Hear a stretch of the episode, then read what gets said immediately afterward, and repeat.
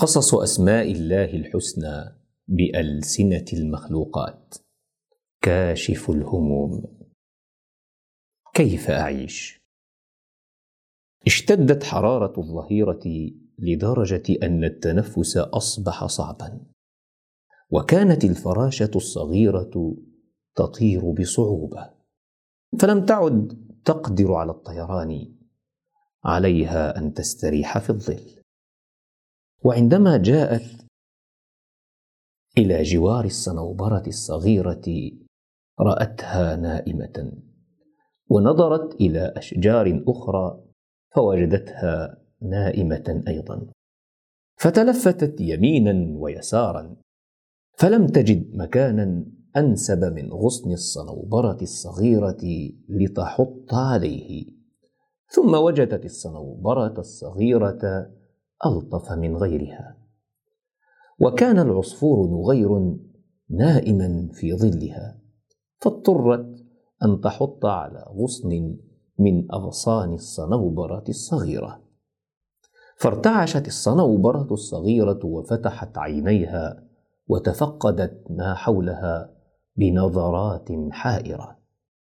لكنها لم تستطع أن ترى الفراشة الصغيرة. فخجلت الفراشة الصغيرة خجلا شديدا وقالت معذرة أختاه الصنوبرة الصغيرة قد تسببت في إزعاجك.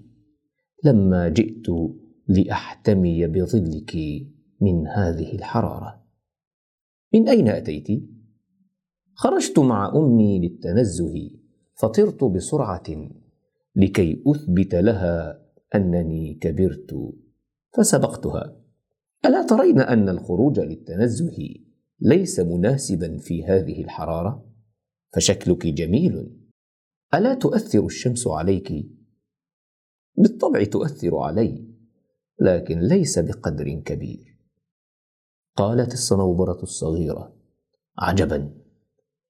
فسألتها الفراشة الصغيرة وفيما العجب؟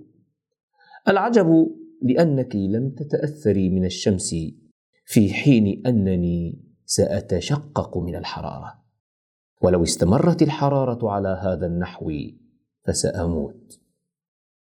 قالت الفراشة الصغيرة لا تخافي فإن كل الموجودات يوجد من يحميها.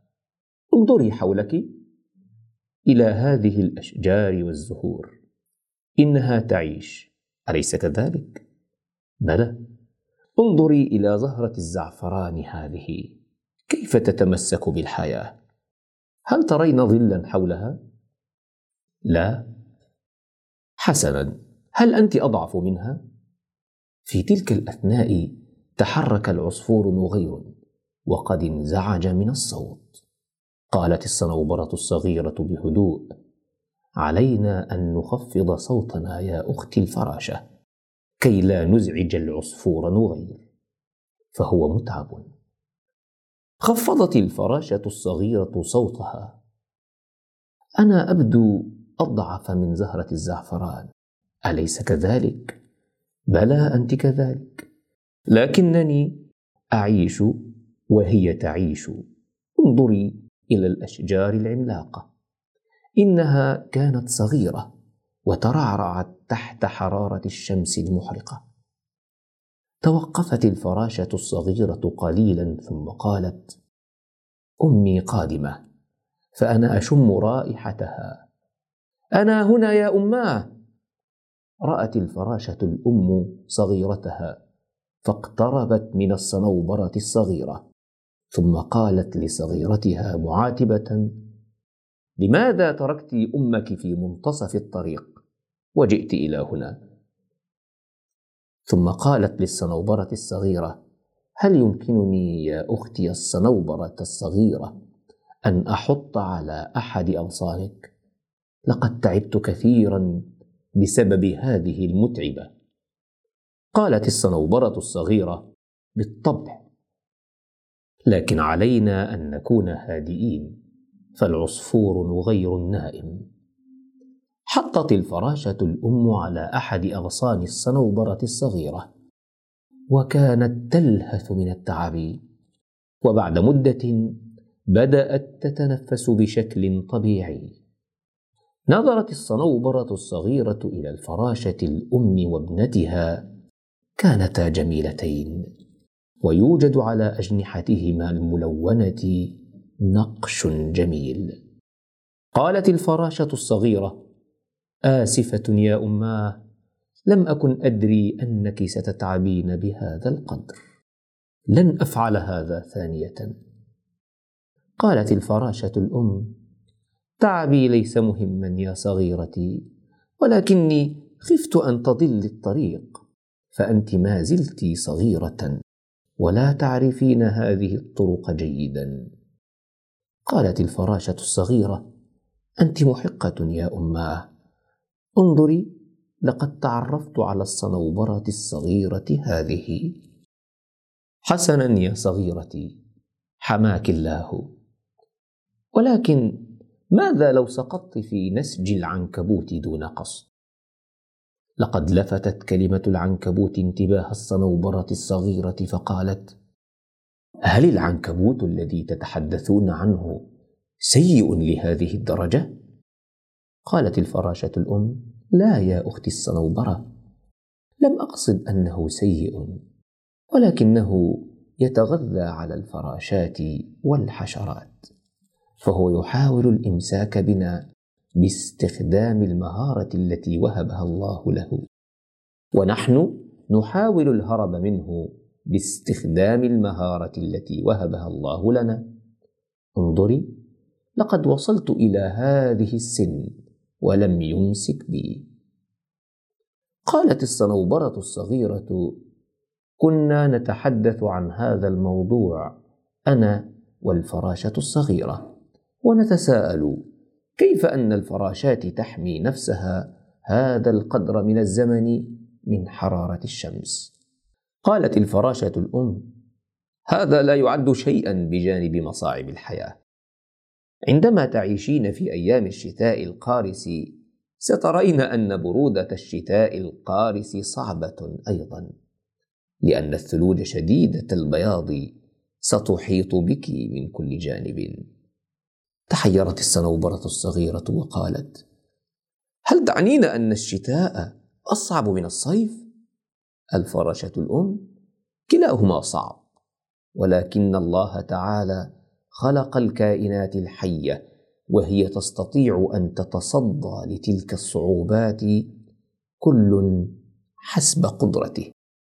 بالإضافة إلى ذلك فإن الصيف والشتاء ضروريان من أجل استمرار الحياة ثم تبعت حديثها قائلة إن الله عز وجل هو الواحد الذي يحمينا من تلك الشمس المحرقة أضافت الفراشة الصغيرة.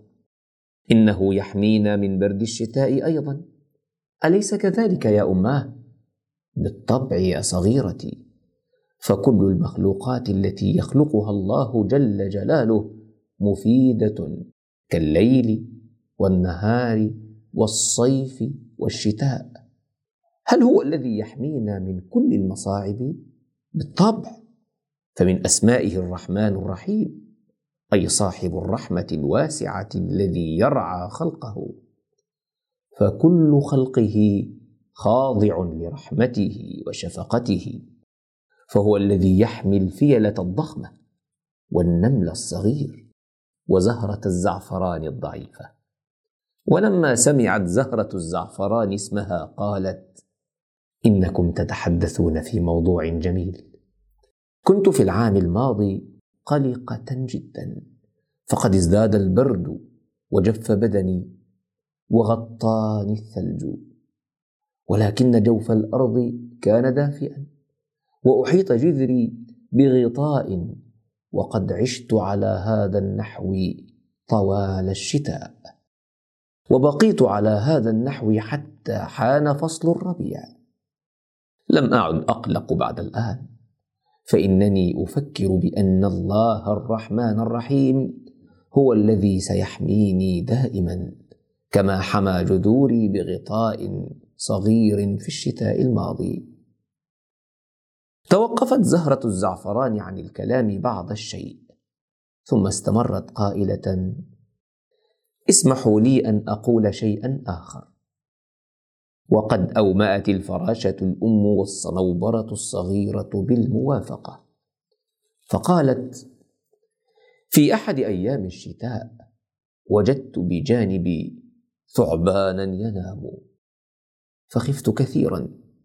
تعلمون أن الثعابين ضارة على وجه العموم. فقال لي لا تخافي يا أختي الزعفران. فأنا لا آكل ولا أشرب شيئا في فصل الشتاء. ولو أكلت فآكل القليل من التراب. فلن أمسك بضرر. وبالفعل رقد بجانبي طوال الشتاء بلا حركة. الفراشة الصغيرة. معنى هذا أن الله عز وجل يرعاه أيضا. الفراشة الأم. إنه سبحانه وتعالى يرعى كل شيء بأشكال مختلفة.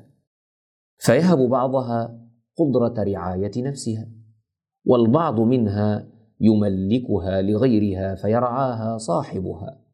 وعلى سبيل المثال الحيوانات الأليفة يتولى أصحابها رعايتها.